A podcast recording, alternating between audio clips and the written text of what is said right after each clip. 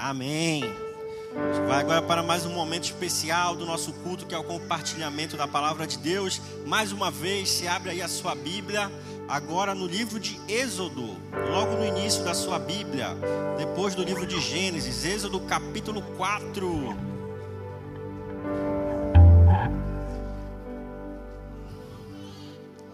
Êxodo capítulo 4, versículo 2, 3 e 4.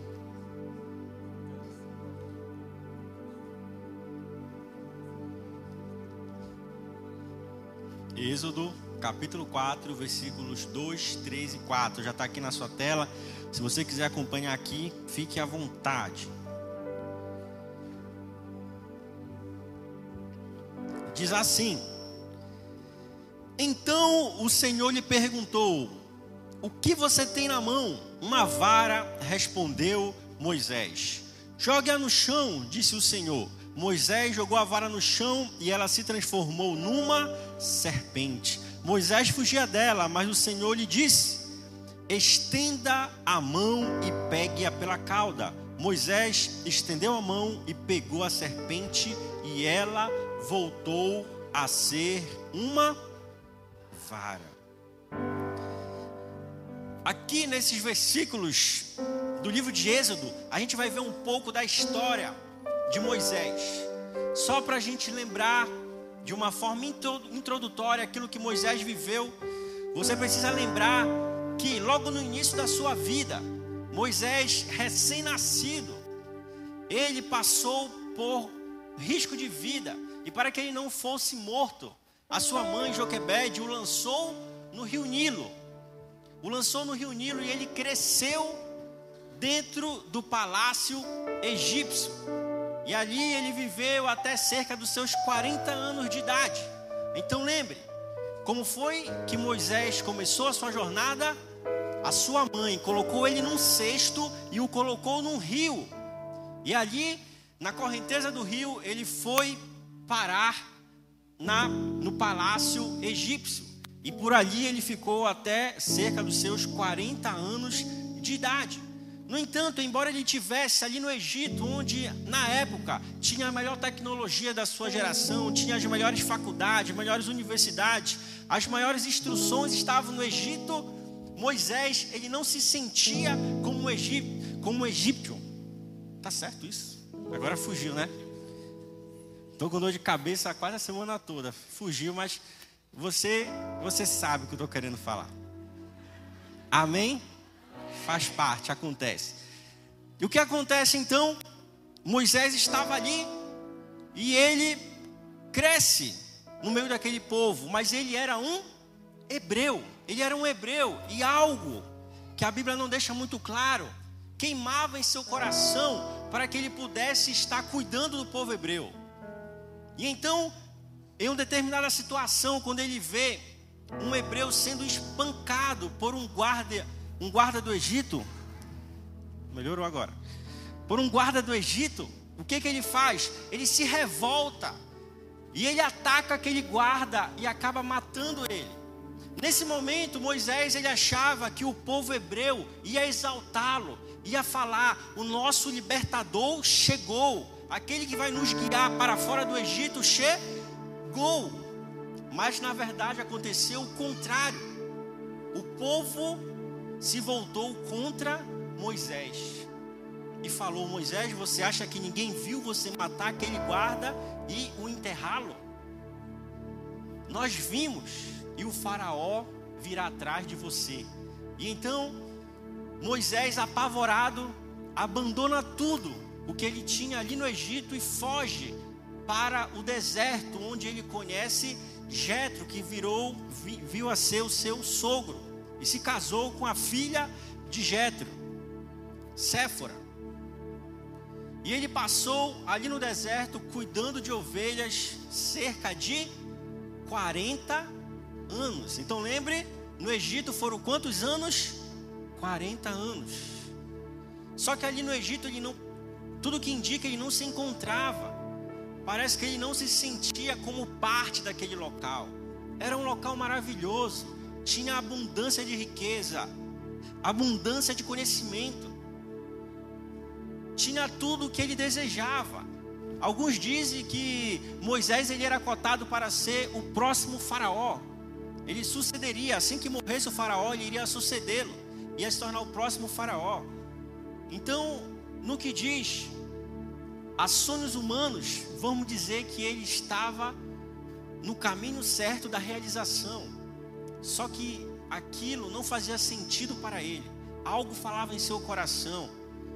Não é isso que Deus tem para mim. Você já esteve em algum local onde parece que tudo é perfeito? É um bom salário, é uma boa empresa, amizades boas, mas você sente que não é aqui que Deus quer que eu esteja. Não é isso que Deus tem para mim. Quando a gente lê a história de Moisés, parece que é isso que está acontecendo com ele. Eu tenho tudo aqui que um ser humano deseja, mas eu sinto que não é isso que Deus tem para mim. Eu sinto que não é esse o projeto de Deus para a minha vida. E Moisés acaba perdendo tudo e vai para o deserto e passa mais 40 anos no deserto. Até que, quando ele está com cerca de 80 anos de idade, Deus se manifesta para ele em uma sarça ardente que começa a pegar fogo. Isso não é algo extraordinário. No deserto é muito comum plantas secarem e virem a ter uma autocombustão, incendiarem. Mas o que chamava a atenção de Moisés era aquela sarça, aquela planta, ela queimava, queimava e queimava, mas ela não era consumida. Ela não virava pó, ela não virava cinza. Por mais que ela queimasse, é como se ela tivesse algo que não deixasse ela se deixe fazer. E então ali Moisés ele teve um encontro com Deus. E ele passou agora a uma nova etapa da sua vida. Ele passou agora a viver o chamado de Deus para para si. E quando ele sai ali daquele local, ele se apresenta para Deus e fala, e fala Deus, eis-me aqui. E Deus fala para ele: volta para o Egito, pois aqueles que queriam te matar já não existem mais, já não vivem mais. Moisés vai até lá. Só que Moisés se apresenta de uma forma meio não querendo se apresentar.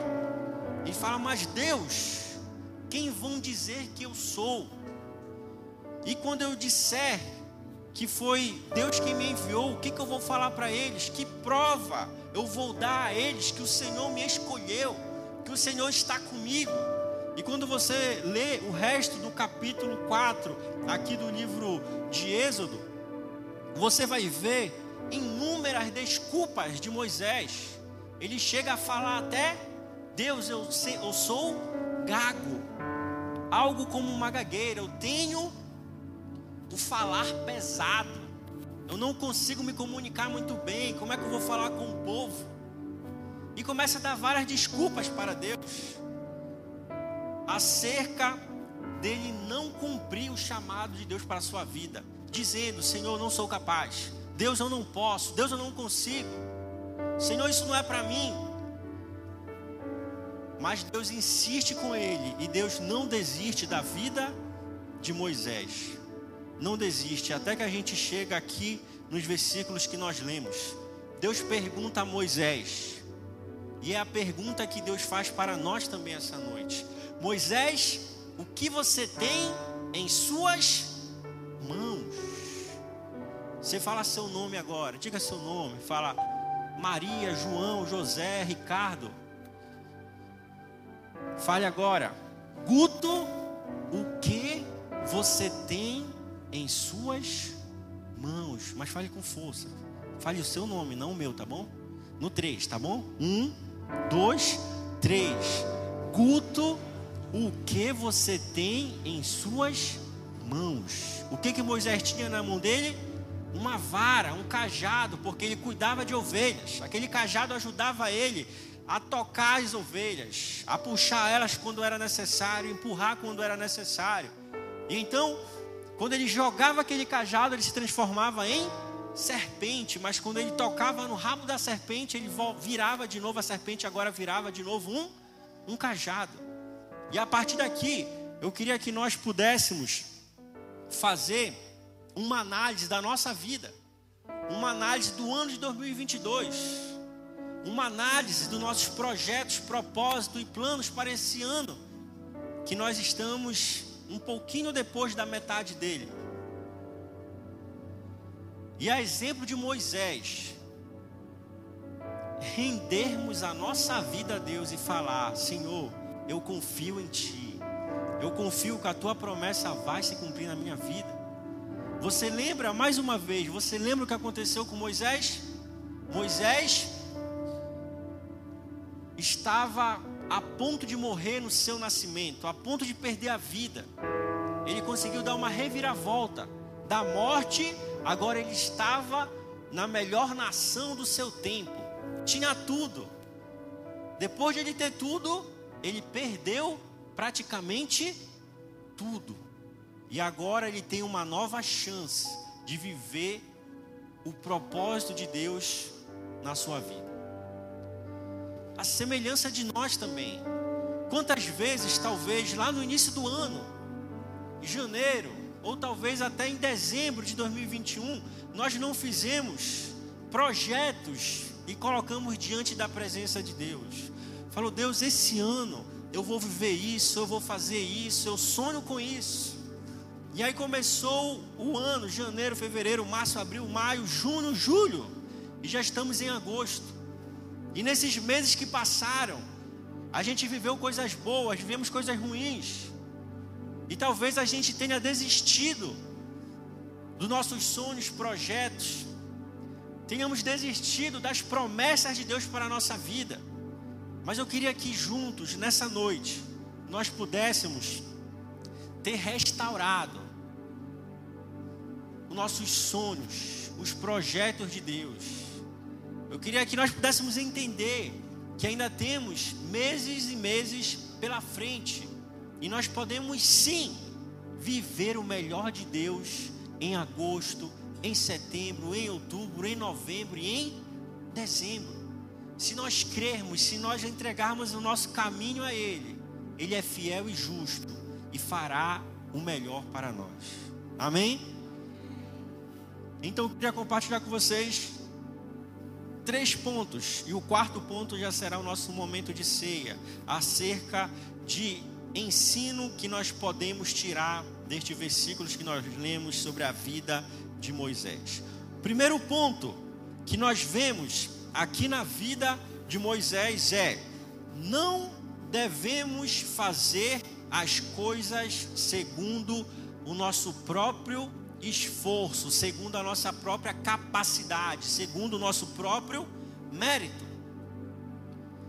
Moisés ele tinha claro em seu coração que ele precisava ser o libertador do povo hebreu. Ele precisava fazer com que o povo hebreu que estava sendo escravizado ali no Egito fosse liberto, deixasse a escravidão e vivesse o melhor de Deus na sua vida, vivesse de forma livre. No entanto, como foi que Moisés tentou, como foi que Moisés tentou cumpriu o chamado de Deus na sua vida. O que, que ele fez? Com a força dos seus braços, com a sua habilidade, ele matou um guarda do Egito. Ele matou o guarda. O que ele não devia ter feito. Ele agiu com a sua própria força, ele agiu com a sua própria capacidade, ele agiu segundo as suas próprias limitações. E Deus aparentemente falou assim para ele: Moisés, não vai ser assim que você vai viver o meu chamado na sua vida. Não vai ser assim que as promessas vão se cumprir na sua vida. Como podemos saber isso? Tudo na vida de Moisés começou a dar errado. Ele, de uma pessoa de referência dentro daquela nação, passou a ser um fugitivo e então, Deus teve que fazer com que ele passasse 40 anos no deserto e voltasse. e agora ele não dependesse mais da sua capacidade, ele não tinha mais aquele vigor, vamos dizer, da juventude dele, com cerca de 40 anos. Agora ele tinha quantos anos? 80 anos. Não tinha mais tanto vigor, mais tanta força para usar os braços. E Deus falou para ele: Moisés, é agora que você vai experimentar o meu poder. Não é com a tua força, não é com a tua inteligência, não é com a tua capacidade, não é com o teu dinheiro, não é com a tua influência que tu vais conseguir viver o meu chamado, o meu propósito. Mas é como dependendo de Deus, dependendo de de Deus. E quantas vezes, a exemplo de Moisés, nós também não queremos viver o chamado de Deus, nossos sonhos, nossos propósitos, segundo a nossa própria força. A gente pensa algo, planeja algo e executa, e nem coloca diante de Deus e pergunta: Deus, é isso que o Senhor quer para mim? Deus, como é que eu devo fazer? Não, a gente simplesmente traça os nossos planos e fala: vai dar certo, vai dar certo, eu estou sentindo que vai dar certo. E aí, investe o dinheiro, Passa um mês, dois meses, três meses, dá tudo errado. Dá tudo errado, por quê? Porque não entregamos a Deus, não dependemos de Deus, não necessitamos do auxílio de Deus. A gente passou a agir segundo a nossa própria força, segundo a nossa própria capacidade. Esse é o primeiro ponto que nós aprendemos na vida de Moisés. Moisés não viva segundo a sua própria força e capacidade, mas em tudo dependa de Deus para que você viva as suas promessas. E vários exemplos da Bíblia nós vamos ver esse mesmo princípio. Quando a gente vê a história de Abraão, e Sara, sua esposa, Deus havia prometido a eles: vocês terão um filho. E você, e você Abraão, será pai de multidões. Mas passou-se um ano, dois, e o filho não vinha, e eles já estavam velhos. O que, que eles fizeram? Abraão, se relaciona com H, tem um filho, esse vai ser o filho da promessa. Nasce Ismael. O que, que Deus fala? Não é esse o filho da promessa. Não vai ser com a sua força, Abraão. Não vai ser com a tua força, Sara. Não vai ser com a sua capacidade que vocês vão viver a minha promessa. Vai ser como?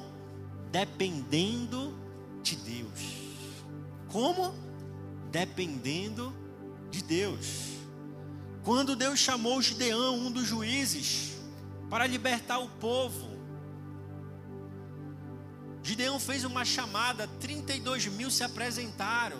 Deus falou: não, 32 mil é muita gente. Se vocês vencerem com 32 mil, vocês vão pensar que venceram por causa da força de vocês. Gideão, fala quem quer desistir. Pergunta quem quer desistir e eles estão liberados. Sobraram quantos? 10 mil. E o que, que Deus fala, Gideão? Ainda é muita gente. Vamos lá beber água no riacho. Quem beber água da forma correta fica. Quantos ficaram? 300. Agora sim, 300 não conseguem vencer o exército inimigo. Mas se vocês vencerem, vocês vão entender que venceram por causa de Deus, por causa da dependência de Deus. Então, no decorrer de toda a Bíblia, a gente vai ver ensinamentos, princípios que nós precisamos depender de Deus para avançarmos na nossa vida, para avançarmos no cumprimento das promessas de Deus para nós. E quando nós tentamos fazer com as nossas próprias forças, nós acabamos falhando. Não, mas eu sou inteligente, não, mas eu conversei com pessoas de negócio e eles falaram que o meu plano, ó, tá top. Não, mas eu tenho dinheiro, se algo der errado, eu cubro. E não é assim nosso relacionamento com Deus. Não é assim que funciona com Deus. Como é que funciona com Deus? Dependência. Vamos falar juntos no 3? Como é que funciona com Deus? Um, dois, três. Dependência. Dependa de Deus. Creia em Deus. Espere em Deus. E Ele vai fazer o seu melhor por mim, por você. Amém? Segundo ponto é justamente se render à vontade de Deus. Moisés, quando ele viu aquela sassa arder, mas não ser consumida, ele teve um sinal de Deus, algo que chamou a atenção dele, algo que mostrou a ele: Moisés, você vai viver algo sobrenatural. Você vai viver um milagre na sua vida e vai levar muitas pessoas a viverem também um milagre. Mas você necessita depender de mim. João no capítulo 3, ele fala: convém que ele cresça e eu diminua. Convém que Cristo cresça. Convém que a vontade de Deus cresça e eu diminua. O meu eu diminua, o meu querer diminua, a minha vontade diminua, para que a vontade de Deus prevaleça sobre a minha. Lucas 9, versículo 23 fala, fala negue-se a si mesmo, negue-se a si mesmo e tome diariamente a sua cruz, e então siga-me. Negue-se a si mesmo.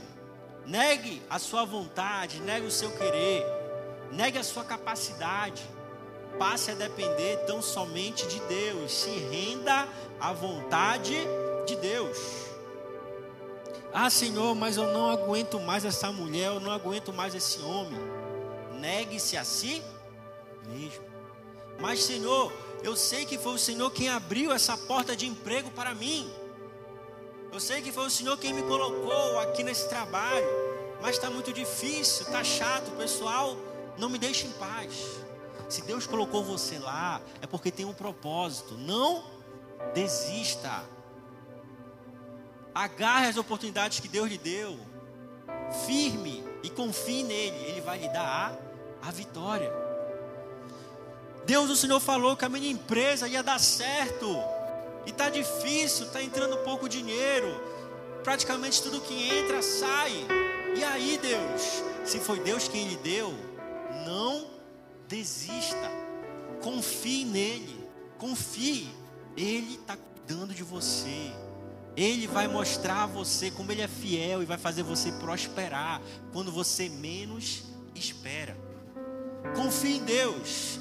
Se render a Deus é confiar nele é depender dele, é saber que mesmo quando tudo parece que não vai dar certo, mesmo assim Deus está cuidando de nós. Terceiro ponto, Deus perguntou a Moisés: Moisés, o que você tem em suas mãos?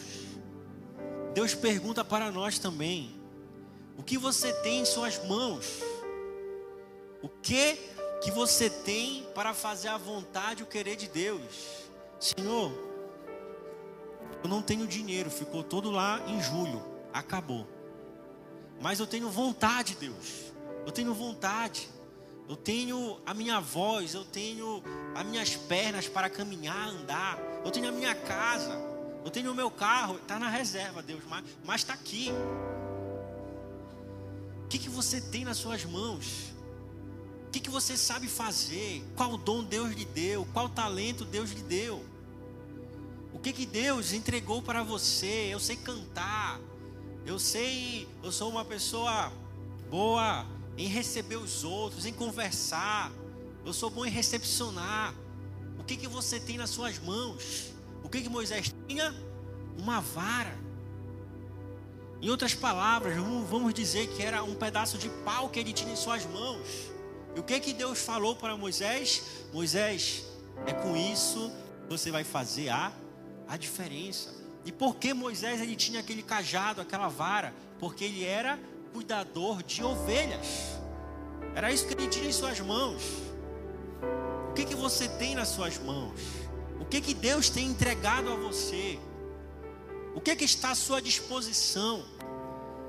Moisés, quando ele fala a Deus uma vara, ele jamais esperava que Deus fosse fazer algo com aquela vara, com aquele cajado. O que dá a entender neste diálogo, é que Moisés ia pensar: é, realmente Deus agora vai entender. Eu não tenho nada. Como é que eu posso fazer algo pelo povo hebreu? Mas Deus surpreende Moisés e fala: é com isso mesmo. Você entende aqui o princípio do milagre de Deus? Aquele cajado nas mãos de Moisés era praticamente nada, mas quando ele entrega nas mãos de Deus, se torna um objeto que vai subjugar a maior potência econômica e militar da época. O Faraó vai se render à vontade de Deus por meio daquele cajado. Deus ele faz com que o próprio reino animal se volte para ele, o que era um simbolismo muito grande na cultura do Egito. que, que Deus estava querendo falar? Moisés, você não tem capacidade. Moisés, você não tem mais dinheiro. Você não tem mais prestígio. Mas você tem a mim. Você tem a mim. E se você tem a mim, esse seu patrão vai ouvir o que você está falando. Se você tem a mim, esse patrão vai se render ao Deus único e vivo, Rei dos Reis e Senhor dos Senhores. E o Faraó demorou um pouco, mas ele se rendeu a Deus. Deixa esse povo ir adorar o Deus deles. Você percebe? Tem coisas que, se nós deixarmos em nossas mãos, não tem poder nenhum, não faz nenhuma relevância nem na nossa vida e nem na vida de ninguém.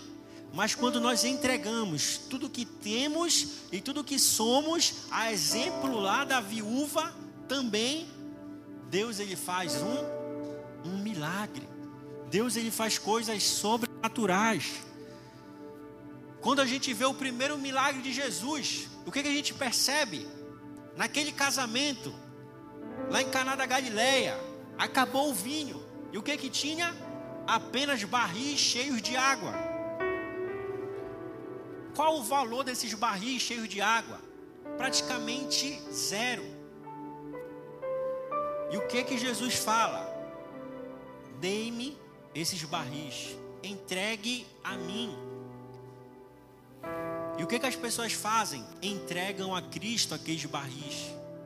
E ele transforma água em vinho. E não é qualquer vinho, o melhor vinho que já havia sido provado naquela época. E talvez, se nós tivéssemos a amostra até hoje, o melhor vinho de toda a história da humanidade. Ou seja, algo com muito valor. Algo com valor agregado imensurável. Pense na água. água sem sabor, sem cheiro, sem cor, sem valor econômico. Agora pense no vinho. Cheiro bom, cor forte valor econômico extremamente alto. É isso que Deus ele faz com a nossa vida, quando nós entregamos a ele tudo que temos e tudo que somos. Ele agrega valor. Mas Senhor, eu não sou muito inteligente, mas com Deus você se torna uma pessoa sábia. Mas Deus, eu não sou de uma família que tem um histórico de negócios. Mas se você entregar os seus negócios a Deus, Ele faz de você um grande empresário. Mas Deus, da minha família, nunca ninguém teve um cargo muito importante. Nunca ninguém avançou tanto na empresa que trabalha. Nunca ninguém teve promoção tão alta. Mas quando nós entregamos a Deus, confiamos nele, Ele faz o, o milagre. E assim Ele faz o milagre em toda a nossa vida, em toda a nossa história. Ah, Deus, mas eu sou apenas um segurança. Você pode ser o melhor segurança e ser honrado por Deus. Ah, Deus, eu sou apenas uma doméstica. Deus pode fazer de você a melhor doméstica, que vai revolucionar o trabalho doméstico. Quando entregamos a Deus tudo que somos, tudo que temos, Ele faz o, o milagre. Ele faz um milagre. E Deus aí nos desafia essa noite a dizermos a Ele: Ei, quais são teus sonhos? Quais são as promessas que eu fiz para você? O que que eu tenho entregado? O que que eu tenho colocado em suas mãos? Coloque diante de Deus e ele faz um um milagre. Coloque diante de Deus e ele faz um um milagre. Transforma a nossa história, transforma a nossa vida, transforma a nossa família. A gente vai olhar para trás e não vai nem entender o que aconteceu, vai falar: Senhor, como tu és bom. Eu te adorarei, eu te louvarei para todo o sempre. E é isso que Deus ele deseja fazer em nossas vidas. É isso que Deus deseja fazer em nossas famílias. Mas nós precisamos seguir esses exemplos que nós vimos na vida de Moisés. Não busque fazer as coisas segundo a sua capacidade. Você vai falhar. Você vai falhar. Mas dependa de Deus. E se Deus mandou você ir, vá. Não olhe para suas limitações. Se renda à vontade dEle. Se renda ao querer dEle. E busque fazer o melhor para Deus. E o terceiro ponto, entregue a Deus tudo que você tem em suas mãos. Fale a Ele de coração. Fala, Deus, olha a minha casa, ela é humilde, mas aqui está para fazer a tua obra, o teu querer. Deus está aqui o meu carro, é humilde, é simples, mas é para a honra e glória do teu nome. Deus, aqui estou eu, não sei falar muito bem, não canto muito bem, mas eu quero fazer o meu melhor para a honra e glória do teu, do teu nome. E Deus ele pode fazer um milagre. Deus pode fazer um milagre. E eu falo porque ele fez um milagre na minha vida. Então não estou falando porque eu ouvi alguém falar. Eu estou falando porque eu olho para a minha vida e eu falo: Deus, eu sou um milagre. E o que Deus quer é que cada um de nós possamos olhar para a nossa vida, para a nossa história e dizer: Deus, quando eu olho para mim, eu vejo que eu sou um milagre. O meu trabalho é um milagre, o meu casamento é um milagre, a minha vida financeira é um milagre, os meus negócios são um milagre, a minha saúde é um milagre, a minha vida é um milagre porque eu entreguei ela a Deus. E Deus ele quer fazer muitos milagres no nosso meio. Deus ele quer fazer muitas coisas grandiosas em nosso meio, mas nós precisamos confiar nele, não desistir continuar sonhando, continuar crendo, para que nós possamos viver o melhor dele na nossa vida. E ainda eu creio nesse ano de 2022, nós viveremos o melhor de Deus na nossa vida. A promessa dele se cumprirá, os sonhos de Deus se cumprirá, tudo o que temos colocado diante de suas mãos se cumprirá, porque Timóteo fala, segundo Timóteo fala, ainda que sejamos infiéis, tu permanece fiel. Ainda que nós falhemos, ainda que nós possamos cair, ainda que nós possamos pensar em desistir, pensar em nos afastar, ele vai à nossa procura e ele fala para nós: não desista, não se afaste. Eu tenho um milagre para a sua vida.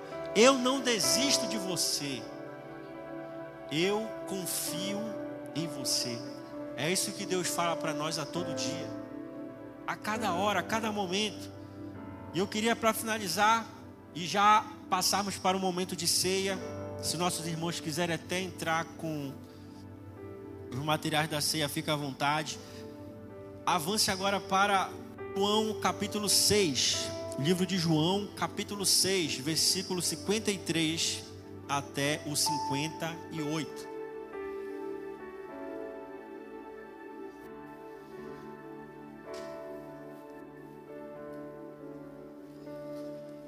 João capítulo 6, versículo 53 ao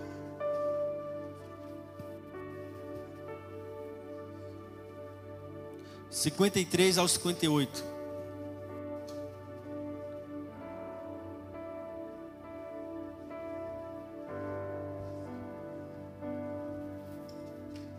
Diz assim: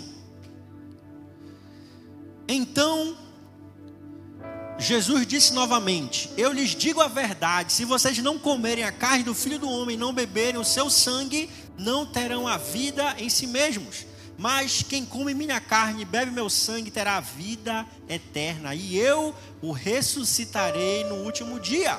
Pois minha carne é a verdadeira comida e meu sangue a verdadeira bebida.